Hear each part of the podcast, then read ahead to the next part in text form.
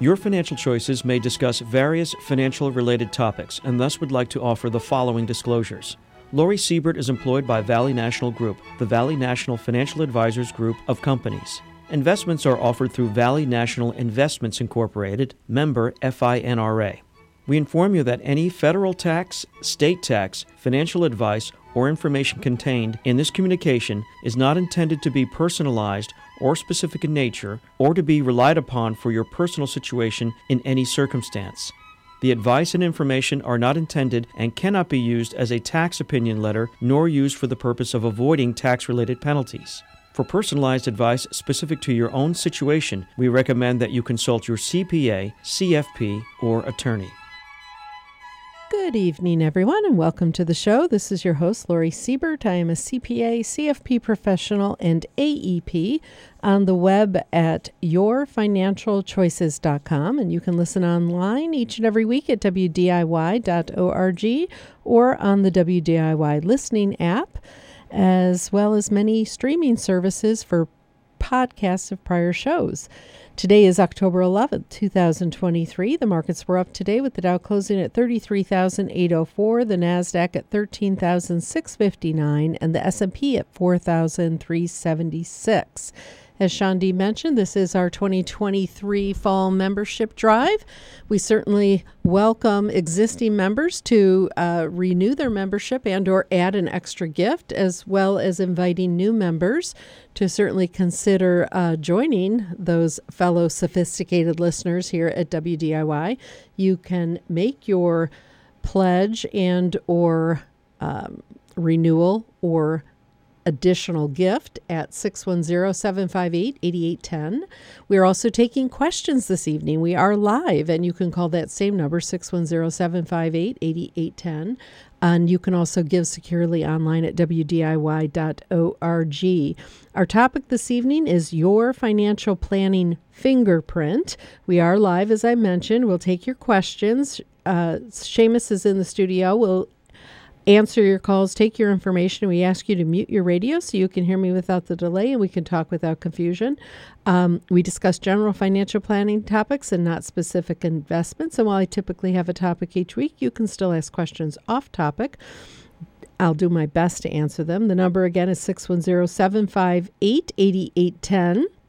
And in fact, it might be hard to speak live tonight because we do want to keep that phone number open for uh, donations as well. But certainly uh, feel free to call in with questions. Again, at 610 758 8810. Seamus can write the question down and bring it in to me. Email is also available through yourfinancialchoices.com. So tonight, your financial planning fingerprint, meaning your financial planning should be unique to you. I think it's important that we talk about this. I have uh, really been excited in recent we- weeks working with clients. Toward year end, we're doing a lot of annual reviews, and we really dig in and look at uh, a lot of the details of their situations uh, for especially for clients where there might be moving pieces to their financial plan. So maybe not everyone needs that all the time, but it's certainly um, something that we like to to visit with many of our clients their financial plan and how I thought of this is I realized as I was working with clients every situation is so unique, unique to them. And I thought we really need to hone in on why that's important, why it makes a difference. Um, because you can have so many different financial planning situations. And the word that came to mind as I was preparing for the show was permutations. I had a math teacher in high school who always used uh, Wendy's hamburgers as an example of a permutation that you could go to Wendy's and order your hamburger any which way. And back then, I think it was like 256 different ways you could order your hamburger because there's all these different elements that you can choose individually or put them together and it could end up with 256 different kinds of um, hamburgers with toppings, etc. So, permutation from the Merriam Webster Dictionary says often major or fundamental change, as in character or condition, based primarily on rearrangement of existent elements. And I found that just, you know, c- kept coming to mind. And I think it's just so relevant, so important. A rearrangement of existent elements. And each person has different elements. So imagine the permutations that we could come up with for each person's financial situation the results can be very different depending on how we put those together and which elements one has. Um, for example, I have people who might have all of their money, their investments in tax deferred retirement accounts, and then there's people who don't have very much money in retirement accounts. They have it all outside of retirement accounts. I have clients with strong cash flow from pensions and Social Security, and others with little cash flow, meaning little fixed income coming in, maybe a little bit of Social Security, but no pension. Those are very different situations. So we really must recognize that your financial condition is unique to you, and therefore your planning should be unique to you as well. Now, that does not take away from some general financial uh, planning concepts that are, of course, important to everyone, such as saving some part of your earnings while working. That's kind of a mantra everyone should come to know, learn, and expect. Meaning, when you're working, try to save while you're working because some at some point in your future you'll need that money either for different um, stages of your life, you know, buying a car, buying a house, uh, retiring, whatever it might be. So saving obviously is is a general financial planning concept that people should understand. Controlling your debt could be a general financial planning concept. Uh, paying off credit cards, um, making sure that you're uh, putting money into a retirement account to get a company match. Um, all of these kind of general concepts can apply across the board to many of us. So, where does the unique planning come into play? And does it make a difference? Um, my husband and I, you know, we we talk about financial planning concepts and you know our work. He's just recently retired, but he often used to talk about in his work being tactical versus strategic. And he enjoyed the strategic much more than the tactical. And I would say I probably am the same way, although all of us have to kind of attend to some tactical tasks from time to time. So, in these circumstances, I would pose that general advice would be kind of considered tactical moves. And the unique planning are the strategic moves. So I will kind of talk about the differences between what is tactical and strategic, why it makes a difference, and how paying attention to the financial planning that is unique to you uh, can make such a difference. Uh, I always call it amping up. Amp, you know, you amp up, um, you know, your ability to reach your goals by paying attention to um, coordinating some financial planning and and and paying attention to how things impact you, not just taking general advice always. So, when we come back from the break, we're going to talk about the difference between strategy or being strategic and tactics. So, one more reminder if you have questions, we are live tonight. The phone number is 610 758 8810. And of course, you can also use that number to call in to either renew your membership, make an extra gift, or become a new member at WDIY. We sincerely appreciate our listeners. If you have not become a member and you're a frequent listener of your financial choices, I certainly welcome you to uh, join the rest of us who support WDIY and all the wonderful things they do. We'll be back in just a moment. WDIY thanks its members and Valley National Financial Advisors, offering a broad spectrum of financial services for more than 25 years, including fee based asset management. It all starts with personal goals and an understanding of risk tolerance, investment objectives, and the markets on the web at valleynationalgroup.com or 610-868-9000. Did you know that your phone is a radio? You can tune in to WDIY anywhere on the go with WDIY's phone app. Download for free from the Apple or Google Store, and your phone will become your trusted radio. The easy to use app lets you listen to WDIY on your phone live and access your favorite music shows on demand. Download and share the WDIY app with your friends and family and introduce them to many choices, real voices. Welcome back to the show. This is your host, Lori Siebert. You're listening to Your Financial Choices right here on WDIY 88.1 FM. We are talking about your financial planning fingerprint this evening and trying to understand what that means and why it's very important for you to understand what that means.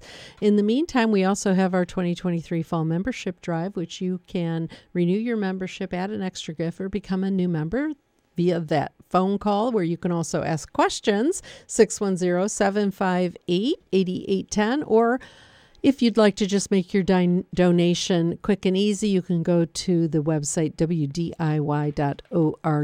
or on the WDIY app and click the donate button. We sincerely appreciate your support for not just this program, Your Financial Choices, but WDIY in general. And we also want to remind listeners that with your donations and with those uh, either extra gifts or renewals, that Valley National Financial Advisors is partnering with WDIY and Second Harvest Food Bank to provide meals uh, for those commitments by our listeners. So we really appreciate it. It's it's just a, a triple benefit uh, for everyone, and you feel good about helping and supporting those in our community who are in need.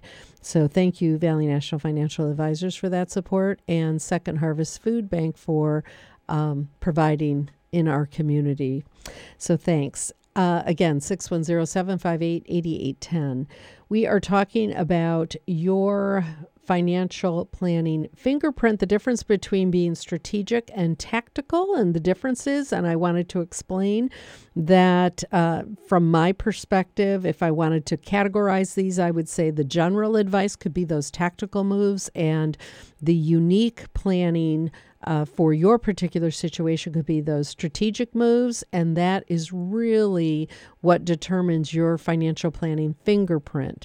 Um, LinkedIn had an article where they talked about comparing these terms, and they say, in general, strategy is what you want to achieve, and tactics are the activities of how you plan to achieve it.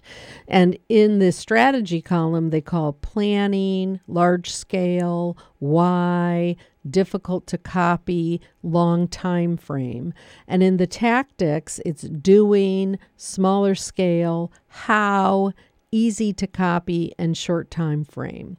So that's kind of the difference. And I like in the strategy column the why and the difficult to copy because again when we talk about permutations and financial planning fingerprint unique to you um, the why and the difficult to copy really um, add to all of that because no one might have the same why as you.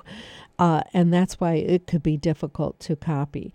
So I kind of broke down some categories of where I could compare strategy versus tactics.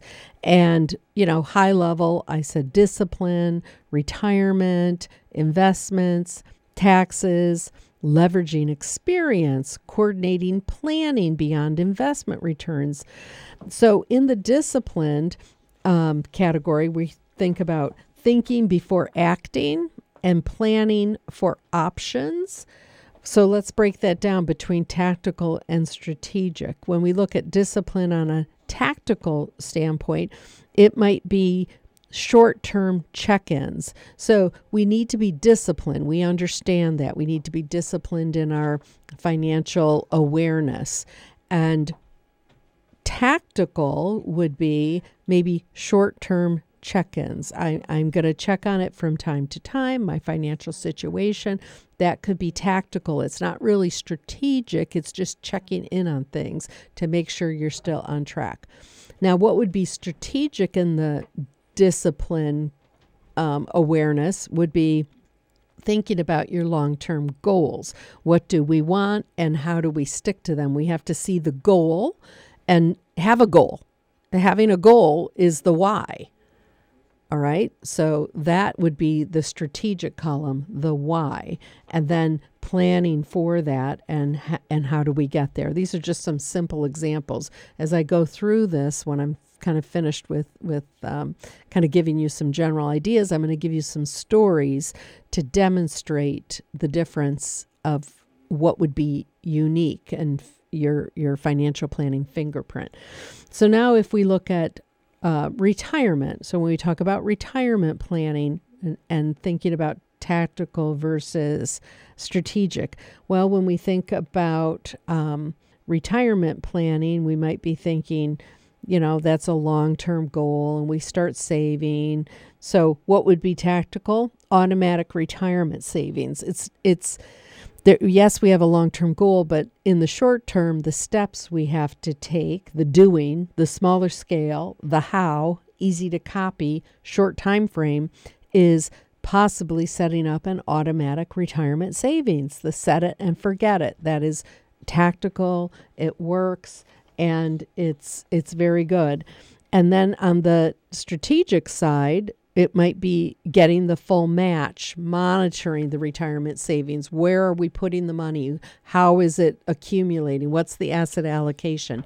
So that is maybe a strategic um, part of it. Now we have Rob on the phone. We have Rob from Bethlehem. Rob, can you hear me?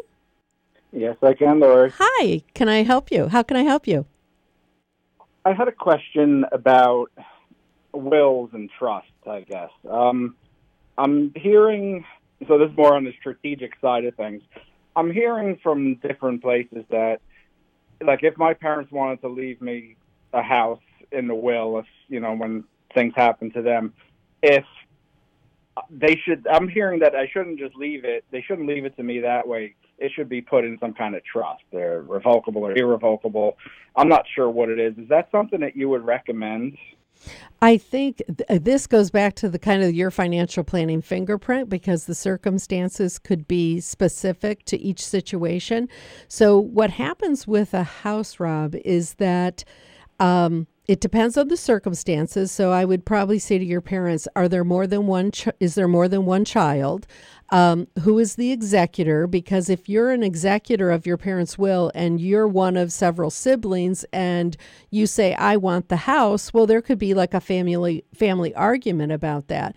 But if you really have always wanted the house, your parents always know you love it and you would appreciate it and take care of it, then they should probably write a document in such a way that they could ensure that you would have that opportunity to get that house if it um, was to your favor. So, for example, my own son loves our house and so we had it in the will that he would have right of first refusal. It would be part of his inheritance, meaning he would have to equalize the other children for their share. And that would mean maybe he would have to buy them out or just take that as part of his inheritance. But it's in the will that he has first dibs on that, but that we have to get two qualified appraisers to make sure that it's fair to his siblings about the value. So that's at death. That's through a will if they're going to uh, want you to have the house when they die. That's one way to do it. They could, it could just be through the will.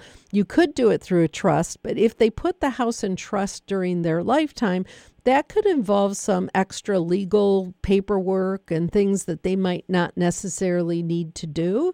Um, if the house was going to stay in trust for not just you, but for the other siblings, if there are other siblings, then you want to make sure that the house, if it's going to stay in trust per, in perpetuity, that there's who's going to pay the bills, uh, who's going to, you know, write the checks for the real estate taxes. If they really wanted to just go to you outright, I would say there might be better ways to do it than just putting it in a trust. Um, it's very complicated. Pardon? I'm sorry. I'm hearing more about like to avoid capital gains or not not to avoid, but to not have everything come on.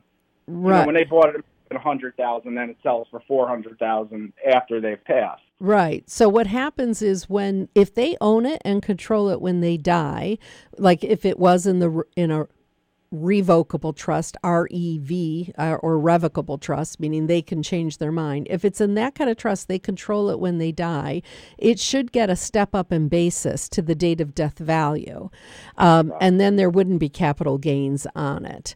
Um, and then if you inherit it, then it gets that step up a basis and there's no gains or losses on that. Now, some people also m- might put like a life estate on it. So they might think to transfer it to a child and then keep a life estate, meaning they have the right to live in it while they're alive and you can't sell it from out from under them. That also gets a little bit more complicated.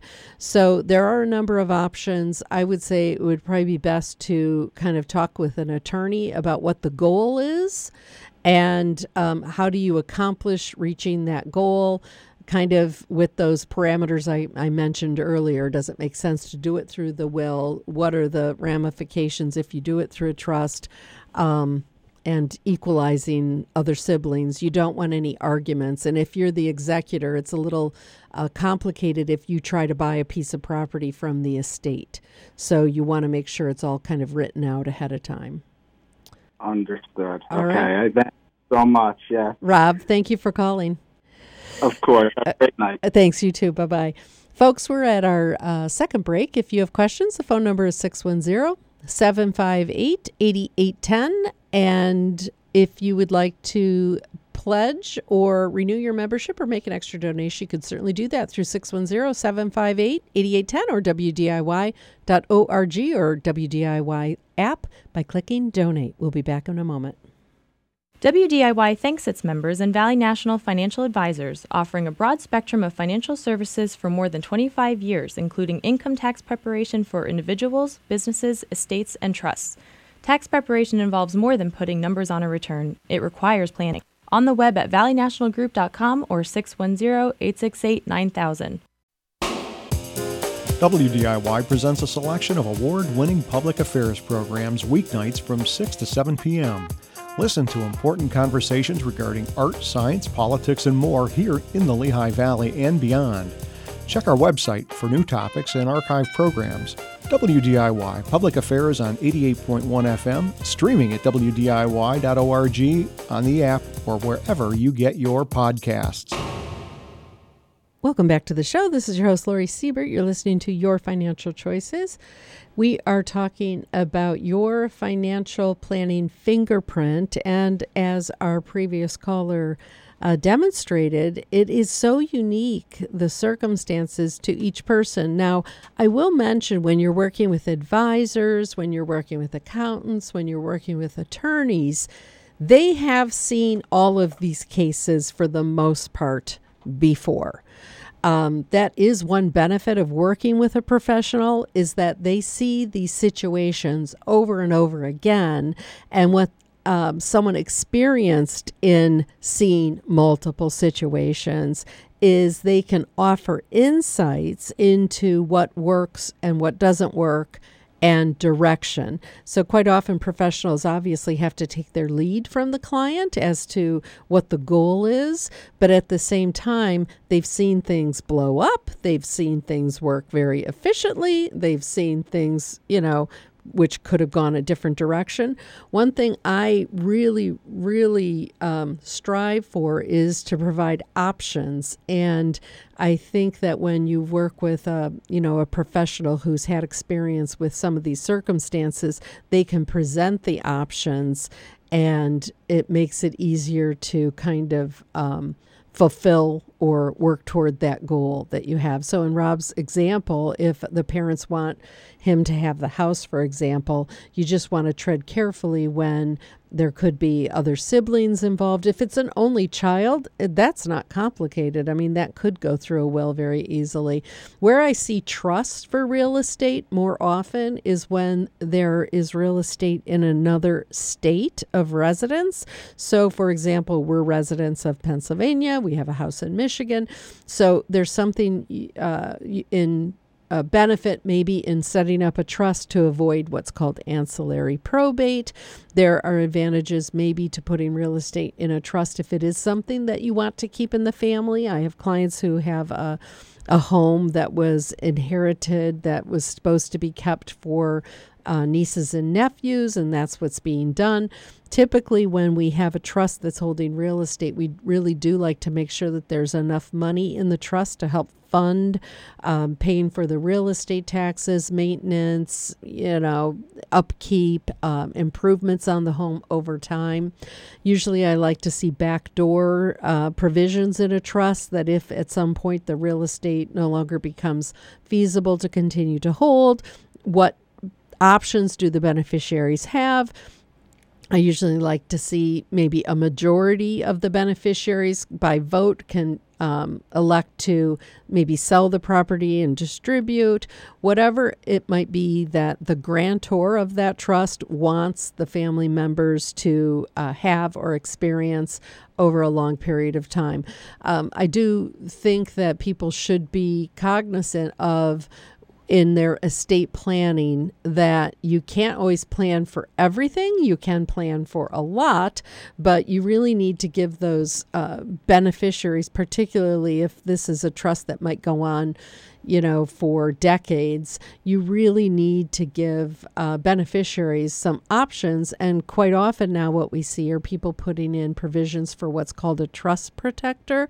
And sometimes that trust protector will have a little bit more, um, you know, guidance that they can provide either to the trustee and or beneficiaries in maybe adapting or adjusting uh, the provisions of the trust. So, Rob, thank you for the call. I really appreciate it. Uh, folks, if you do have uh, questions, we do have the lines open for questions this evening at 610 758 8810.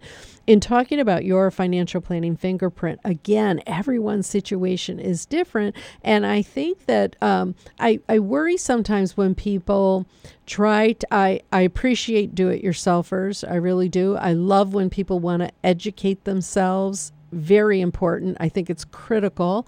Um, even when you're working with professionals, I think it's critical that you inform yourselves. It's like when you go to the hospital, they always say you have to have an advocate at the hospital because someone can't watch your patient all the time. So you really want an advocate for the patient at the hospital to kind of keep an eye on things. The same thing happens in your financial life. You have to be your own advocate and and you do that by trying to inform yourself, educate yourself, very important. You might not know everything and you might not have to know everything, uh, particularly if you're working with professionals, but you should know enough that you recognize your financial decisions um, could be impacted by your own personal circumstances and don't always rely on general general advice. Um, so, in talking um, about strategy versus tactics, we were talking about strategy being more planning, large scale, the why, difficult to copy. When we look at that in um, kind of in a category compared to uh, tactics, which are more uh, smaller scale and the how, easy to copy. When we look at in, in, on the investment realm, so a tactic might be to set up an allocation and diversification based on risk tolerance. So you take a risk tolerance of where you are right now in your life. You might be uh, aggressive, and so you go to your employer, you set up your retirement account, and you allocate it aggressively. That would be tactical. Part of the strategic would say, well, let's review our geography of our investments. Let's plan for our investments to have, um, you know, to to have multiple types of investments. Maybe it's not just my retirement account. Maybe I want to set up an individual account as well.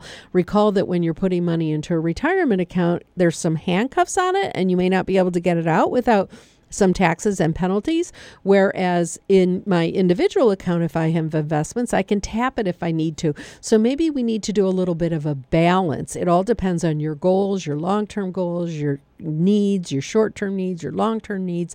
So we want to be a little bit strategic in our plans for our investments, not just tactical. Uh, when we come back from our halfway point, I'm going to give you some highlights of a couple articles that kind of further explain this, and then I'll share some stories. If you have questions, phone number is 610 758 8810. You can make your pledge or renew your membership or do an extra gift through that number or make a donation through WDIY.org or on the WDIY app. We thank you for your support and please be part of our 2023 fall membership drive. We'll be back in just a moment. WDIY thanks its members and Valley National Financial Advisors, offering a broad spectrum of financial services for more than 25 years, including estate planning and tax preparation, especially for Pennsylvania and New Jersey residents subject to state inheritance tax reporting. on the web at valleynationalgroup.com or 610 868 9000. Welcome back, listeners. My very sophisticated WDIY listeners. If you have not already made a donation as part of our fall membership drive, we certainly welcome you to do that via the phone 610 758 8810 or through the WDIY app or website, wdiy.org. I would love for uh, Seamus to come let us know that someone has called in and made a, a special pledge. We really appreciate it. Um, I do my giving through the United Way simply because Air Products, my husband, as an Air Products retiree, um, gets a matching program when we make our donations through the United Way. And then the United Way um, make sure that money gets to WDIY. So that is also another way to give through um, the United Way. There should be a drop down on any um, program that you use for that giving to, to mention WDIY. We certainly appreciate that. We talked about charitable giving last week and the options that one has, particularly if you're age 70 and a half or older and have an IRA. You could do qualified charitable distributions through your um, retirement accounts as well. But until then, you can always do it again through uh, WDIY.org or the uh, app. Phone number for questions this evening 610 758 8810. We are talking about your financial planning fingerprint and making sure that you understand the power of financial planning that is unique to you. Um, I had some other examples of tactical but and strategic, but I think I'm going to go to these articles just to make sure that I fit in everything. I thought this was really interesting when we talk about. Um, financial advice. I said general financial advice, I would call tactical, and um, the specific financial advice to one I would call uh, unique to you would be strategic. And this Forbes article was from March of 2023, written by John Egan, and the editor was uh, Mike Cetera. And the article was called Nearly 80% of young adults get financial advice from this surprising place. I'm sure it's not so surprising for most of us, and that is from social media.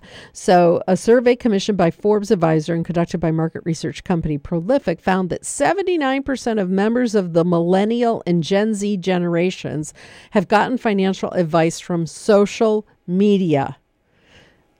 That is not unique. That is not fingerprint financial planning. That is general advice, in my opinion. It certainly can help. It could morph maybe into some more specific planning if one is capable of running with that. But I thought that was very interesting. And for those people who don't know what the millennial and Gen Z generations are, uh, the Gen Z generation is um, 1997 to 2012. So that's 11 to 26 year olds. So your young adults who are just graduating from college are part of that. And the millennials are 1981 to 1996 and the range age range there is 27 to 42 I would say that the millennial generation, I would argue, just on my um, own experience, when I'm working with um, young adults, is that they saw what their parents went through uh, during the great financial crisis. And I think they're a little bit more conservative with their money. I see more of these you know 30 somethings talking about not wanting a mortgage i'm thinking wow my parents it was like you you just expected to have a mortgage until you were 70 but some of these um uh, you know older adults, 27 to 42, I hear them talking about not having mortgages. I hear them talking about saving more and saving for their retirement and retiring early. They have that on their plate a little sooner. They might be listening to some general advice. Now, the ones I've talked to obviously are getting specific advice to them because they're working with us as an advisor. So that, you know, can help make a difference, I suppose. But it's it's interesting because it's it's kind of their makeup, and it goes back to when we talk about um, uh, why the strategy of why why are they this way, and this plays into those long term goals and long term planning unique to your financial planning fingerprint. So the question in this article was um, should you trust personal financial finance advice on social media? And there obviously is talk that you can speak to some general advice, but the reality is that individual is different and what applies to one person may not apply to another. It's kind of what we've been talking about tonight. They say that nearly seven in 10 of those surveyed encounter financial advice on social media at least once a week, and one in four stumble upon it every day. So that is, you know, keeping it fresh of mind. That could be a good thing. It, it it's making you think about it. Maybe you're more financial savvy. I think the article, if it was this one or another one I'm going to reference, talked about um, how they feel like you were more open to talk about financial situations today than perhaps maybe the um, baby boomers, you know, because parents never talked about their financial stuff in front of the kids back when. Most trusted social media site for financial information, according to this survey, I'm not saying it is, I'm just saying this is what the survey indicated that 37% felt that Reddit, R E D D I T, Reddit, was um, trusted and YouTube. so, um, very interesting. Uh, some of the um, comments, uh, financial advisor comments in the article, were talking about how. W- as financial advisors, we're regulated and we have to be careful about what we say. But we're not so sure the people on YouTube or Reddit are actually regulated or have any credentials or experience or education behind their advice that they're giving. So you do have to be careful. So Reddit was a big one, YouTube was a big one, um, TikTok it's just amazing where people can get their their information. Reddit is uh, like a social media site that's more about discussion. So you kind of, I think, have to be a member, if I understand correctly, and you can set up like discussion groups and talk about things and then the members vote on what feels like a good discussion and where it's going so it could be a way to kind of get some crowd advice but again uh, i think you just have to be a little bit careful about that because there is also um, a reference that more young people are becoming the target of scams that come from social media than even elderly people. So we often think that elderly people are the ones who are getting scammed, when in fact, this article had said in a 2022 study um, the Federal Trade Commission noted that among 2021 fraud reports citing the victim's age, Americans ages 20 to 29 represented 41% of fraud losses, compared with 18% for people 70 to 79. So, very interesting. Just be careful where you're getting your advice, what kind of advice it is, and um, you know there there could be you know, an element of getting people comfortable and thinking they're on a secure site when in fact they might be promoting something that's not so great. Now, going back to the unique um, kind of fingerprint of financial planning, I will call it. There was another article from Smart Asset that talked about what are the benefits of working with a financial advisor. And I'm not necessarily, I mean, I am a financial advisor, but I'm not necessarily endorsing that you have to work with a financial advisor. I'm just referencing that this article talks about the benefits.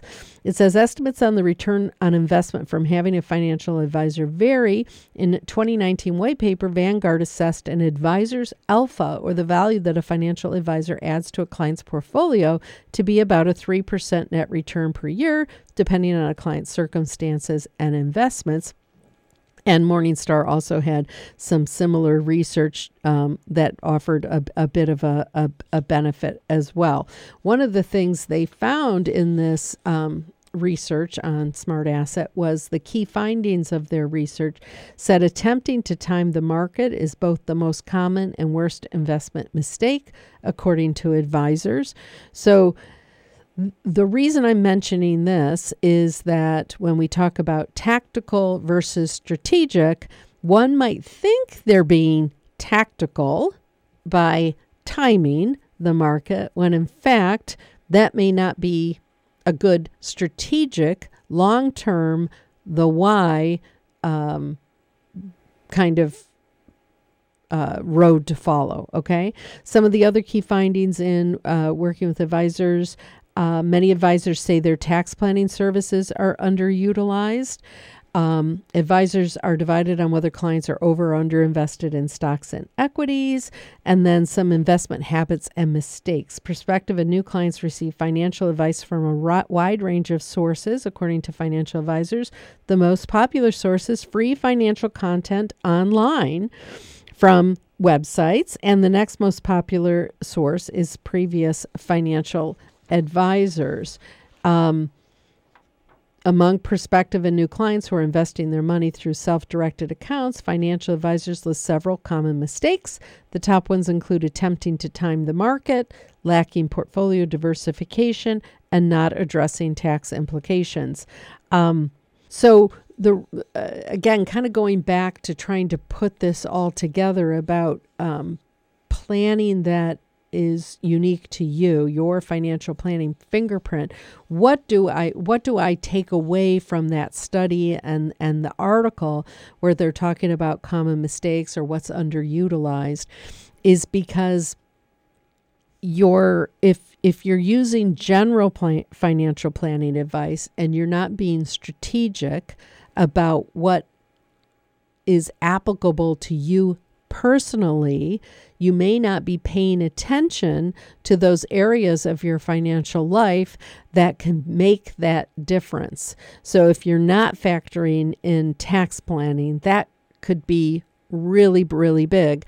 I'm, I have seen high net worth clients. Um, I shouldn't say that, not high net worth clients, high income earners, very high income earners who are continuing to put money in Roth IRA accounts you know, over the long term, when we're talking about strategic planning, you know, tactically, number one, they're saving. That's good. Number two, they think they're saving in a in a tax free account, which they would think would be good, but they're not realizing a tax deferral on the money they're putting into a Roth. Therefore, they're putting after tax dollars into the Roth when they're in the highest tax bracket while they're working with that high income.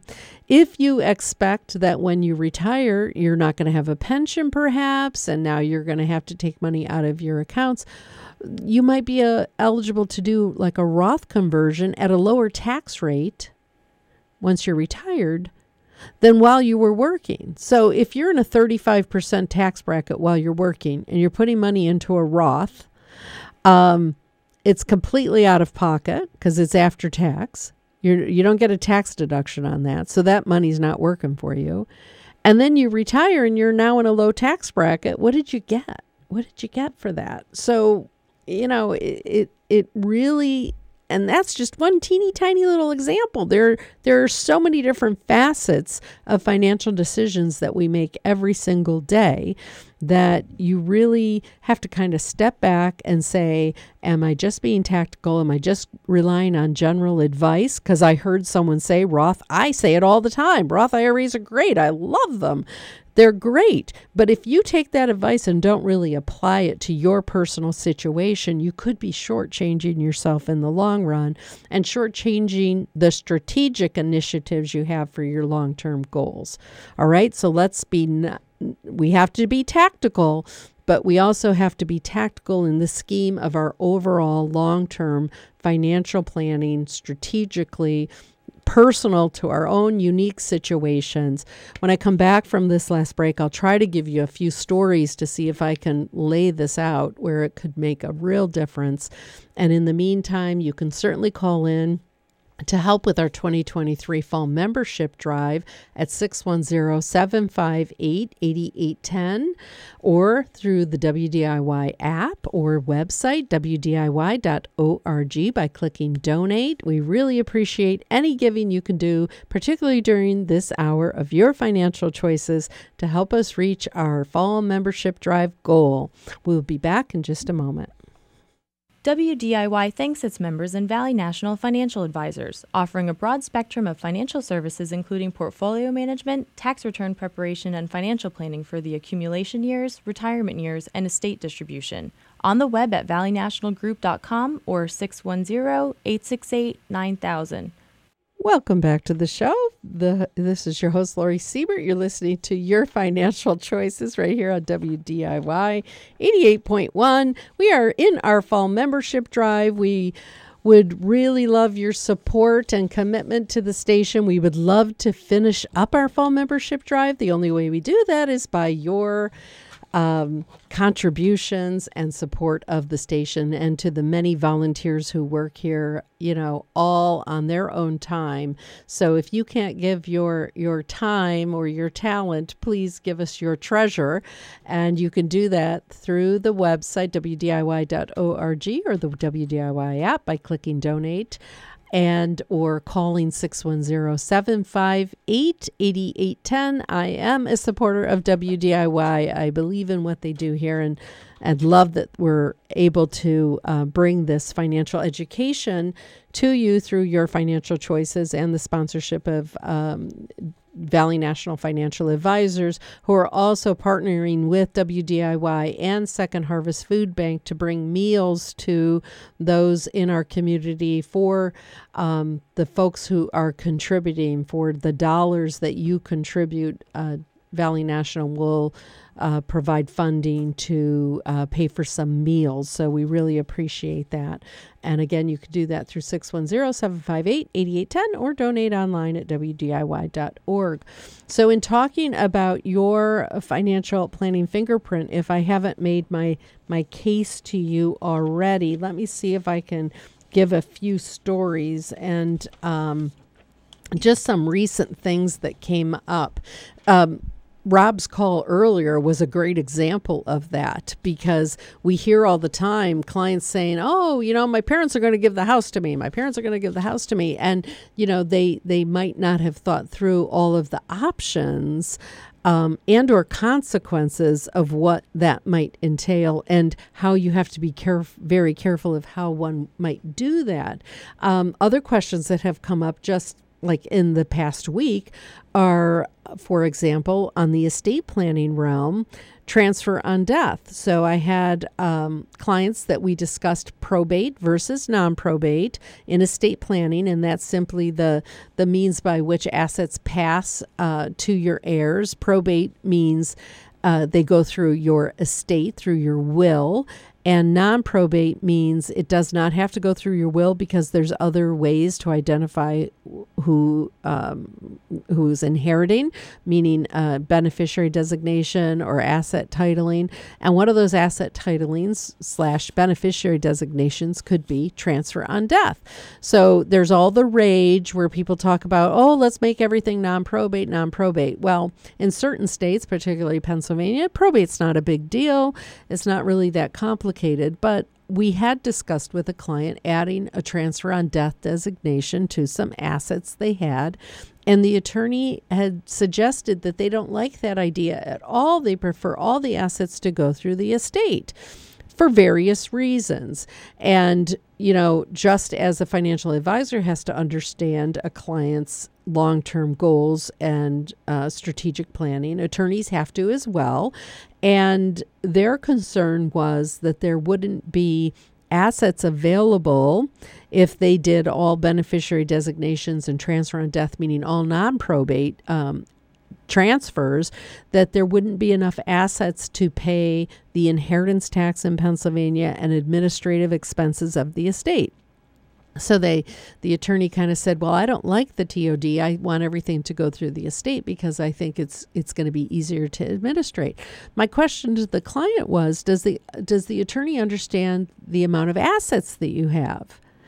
And quite often, attorneys will have a questionnaire, and they will ask the clients, "What what are your assets? What are your who are your beneficiaries? Who are your heirs? That kind of thing." And they may have done that, but they may have done that some time ago, and and situations change. So if an attorney is working with clients and doing the planning, and we never go back to the attorney to to let them know our circumstances have changed, then the um, concepts or the strategy that the attorney may be recommending or suggesting with the client may no longer apply. So you really have to, while you were tactical in doing estate planning, you need to be strategic and say our circumstances have changed if that is indeed what happened. So let's pretend, and in this circumstance, the clients indicated that the attorney might not have known what the assets were. Sometimes people are um, uh, very protective of their information and they may not want to share it. Um, that could have been what happened. I don't know. Or just years pass, people don't update, you know, the attorney on the assets, so the attorney might not have realized. Because in these circumstances, there were so many assets and so many different accounts. Um, it would be very easy to do transfer on death on on certain assets that this client had and there would still be significant amounts of um, funds available to pay the inheritance tax out of the estate and to pay the administrative expenses and funeral expenses. So my thought was the attorney might not have understood that the the amount of assets. Okay, so again, your fingerprint is very different than the next person's fingerprint, meaning there could have been another client who, um, you know, might have had you know, an IRA going to, um, you know, an heir, a son or something, and then maybe a big bank account, but the the will might have said, "Hey, I want my estate to pay all the inheritance tax." So, you know, in that circumstances, they may have wanted to make sure that there were assets that would go through the estate to pay those expenses. If if there are no assets in the estate, uh, then the state Pennsylvania or whatever state you're living in, or the federal estate, uh, if if those taxes would apply in those circumstances, certainly can reach through to the beneficiary to make sure those taxes are paid uh, one way or another. So that was an example of something that just came up. So we had to kind of talk through the assets, uh, what assets were passing by beneficiary designation, what assets were passing by asset titling and or the, the transfer on death designation.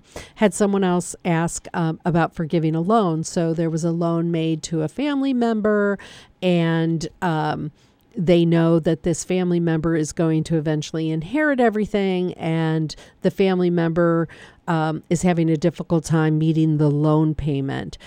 Is there really a reason to continue the loan?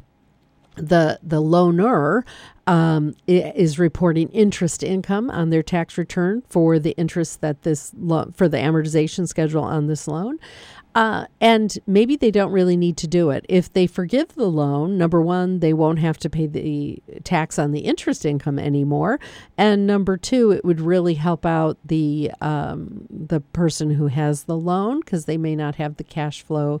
Uh, they're on difficult times to be able to meet those um, those payments.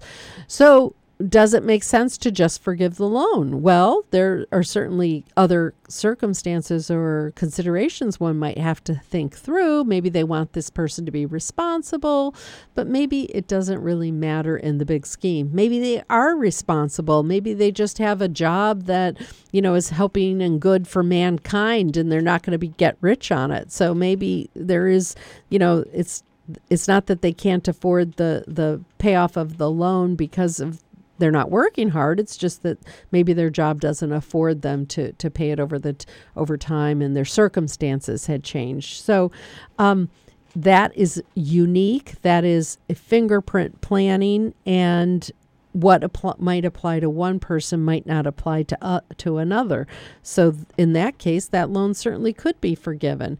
And then what does that entail? Oh, it means now we've just gifted that person that payoff of that loan. Now we have to file a gift tax return.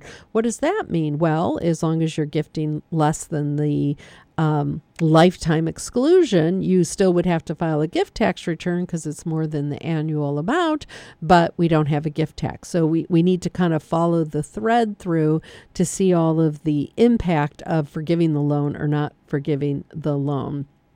Um, uh, estate planning, we kind of talked about the multi state issue that it might make sense to maybe put um, a home that's in another state in possibly a trust. There's also other means to uh, effect a, a, smooth transfer. You could talk with an attorney about that. Typically, if you have property in another state that's real estate or a business, you definitely want to talk to an attorney uh, familiar with that state's. Um, you know, real estate transactions or business or corporate, you know, um, structure, etc. Um, Roth conversions. Let's talk about Roth conversions. I mentioned earlier as an example, someone who is a very high income earner tactically might say, I'm going to put money away in my retirement account, and they happen to choose a Roth, and they might not have realized that over time their income was going to go up so much and they think they're saving on a tax-free basis i mean uh, in in a tax-free account the roth but they don't realize that they've paid tax on that money already maybe at a rate that is much higher than they would be in their retirement years.